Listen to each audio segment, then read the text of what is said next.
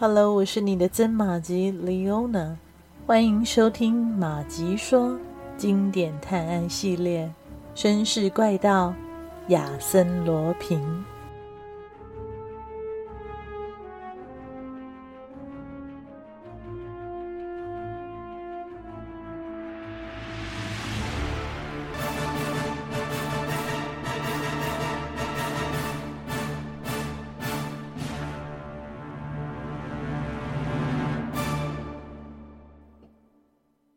真让人失望，对吧？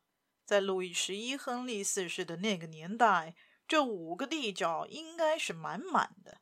这里一直是历代国王的保险库，拥有足以支配所有事务和战争的财富。然而，您也知道，在路易十四那个年代，既建造凡尔赛宫，又连年的征战。再想想，放荡挥霍的路易十五。他们贪婪搜刮着这里的一切，甚至包括缝隙里的沙子。他们早已将这里的宝藏给挥霍光了。亚森·罗平说话的样子带着莫名的愤怒，神情也非常严肃。不过还有第六个地角，那是个未曾动过的地角，他们不敢动它，它是他们最后的老本。您看。说着，他打开了第六个盖子，从里面提出了一个铁箱子，看得出来里面的东西相当沉重。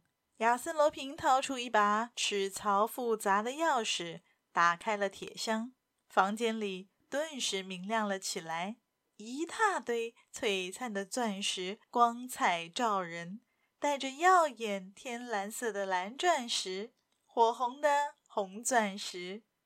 碧绿的翡翠，金灿灿的黄玉，看吧，小白的来，他们吞掉了所有的金币、银币，以及法国、威尼斯、西班牙的古金币。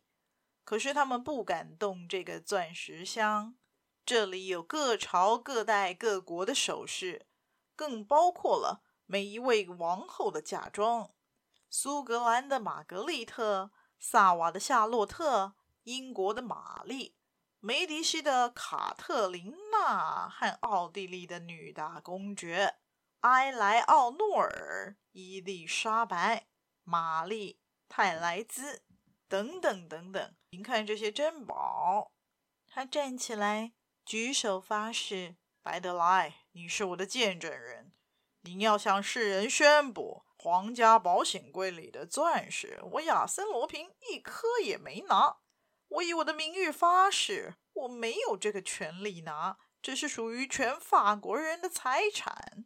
撞门的声音越来越大，听得出加尼玛尔已经撬开了倒数第二道门，也就是通往珍宝厅的那道门。让保险柜开着吧，也让这些空地窖开着吧。真舍不得离开这些东西啊！这些心爱的东西带给我许多快乐的时光。但现在我就要离开他们了，不得不放弃啊！亚森·罗平的脸上显露出疲倦且痛苦的神色。白德莱感到有些于心不忍了。亚森·罗平走到面海的窗边说：“更让我难过的是，我必须放弃这伟大的奇迹，这浩瀚的大海与蓝天，这峭壁和拱门，我是他们的主人呐、啊。”他们对我来说就像凯旋门。我是这里的国王，我在这岩柱顶上统治着世界。我抓住了整个世界，我是世界之王。楼下的门被撞开了，紧接着是一阵杂乱的脚步声。加尼玛尔正带人在搜查呢。现在一切都结束了，我毁了这座建筑，今后这一切对我都不重要了。我已经拥有那个女孩，她金色的头发，美丽且忧郁的眼睛，还有她诚实的心灵，这才是最重要的。我要走了，即将要展开我那和平且幸福的未来。楼下的人涌了上来，使劲地敲打最后一道门。亚森·罗平突然抓住白德莱的手，急促地说道：“白德莱，几个星期以来，我有很多机会可以取您的性命。”可是我没有下手，您知道是为什么吗？您知道自己为什么能进到这里来吗？空心岩柱代表的就是冒险，只要它属于我，我就还是个冒险家。一旦岩柱被夺走，这段历史也就结束了。现在我决定洗手不干，去过正常人的生活。白德莱对亚森罗平突如其来的举动感到惊讶万分。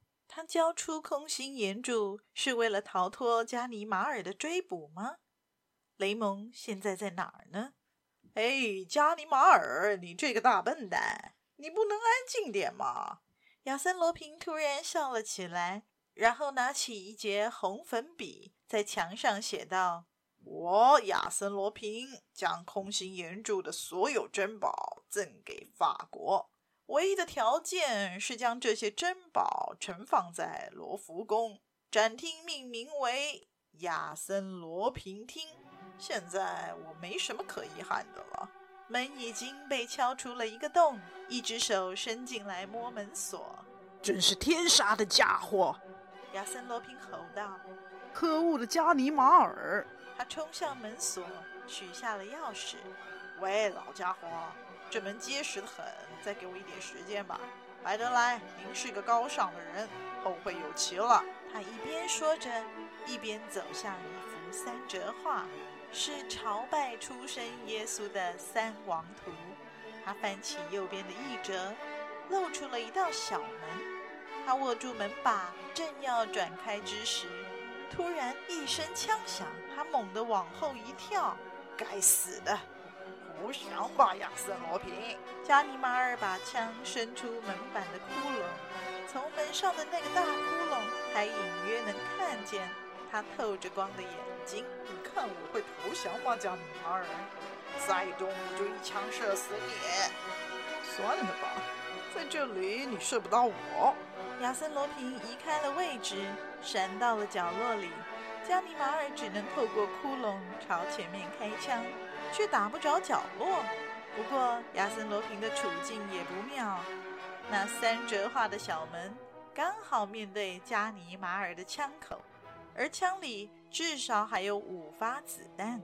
门外的人一起用力，又一块板子被敲了下来。这下子。加尼马尔可以活动自如了，两个敌手顶多相差三公尺。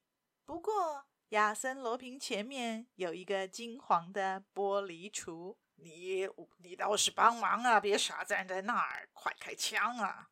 加尼玛尔气得咬牙切齿，忍不住朝白德莱吼道：“是的，白德莱完全没有动，他只在一旁观望。虽然他比谁都要明白。”只要他一动手，亚森罗平就完了。只是在他的心中有一股说不出的力量阻止他这么做。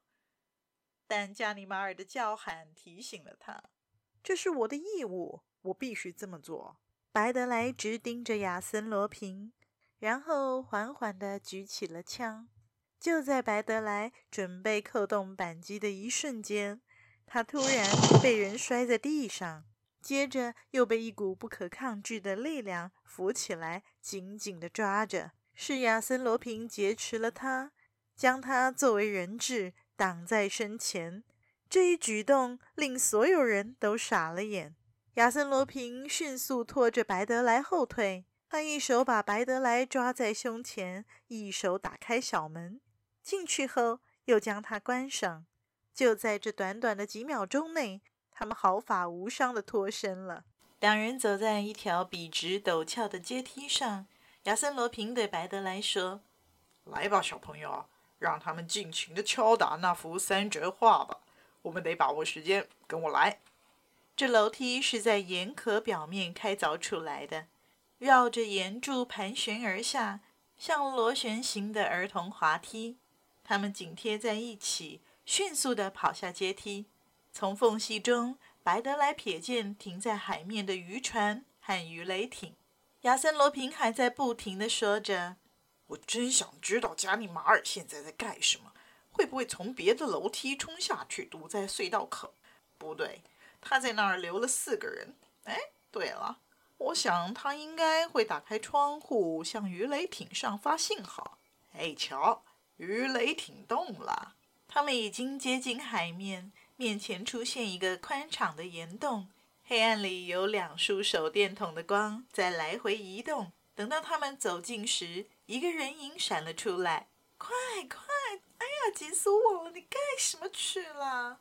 怎么还有一个啊？这是一个女人的声音。白德莱听得出，她就是雷蒙小姐。别着急，这是我们的朋友白德莱，他是一个很高尚的人。现在快来不及了，我们赶快走。夏罗莱，你在吗？船准备好了吗？我准备好了，老板。我们快点上船。好了好了，快点火吧！一艘快艇。亚森罗平说。让您受惊了，白德莱先生。您现在见到的是涨潮时灌进来的海水，所以这是一个隐秘的安全港。亚森罗平说。白德莱开始犹豫了，一边是正义、道德和社会名声，另一边则是耻辱、卑鄙，甚至声名狼藉。可是他无法反抗，这个人让他无法拒绝。他对这个人有种说不出的信任感。于是他顺从地上了船。非常感谢您的收听，希望马吉们收听节目之后也别忘了按下赞助键，以实际的行动支持马吉创作更多有趣的故事。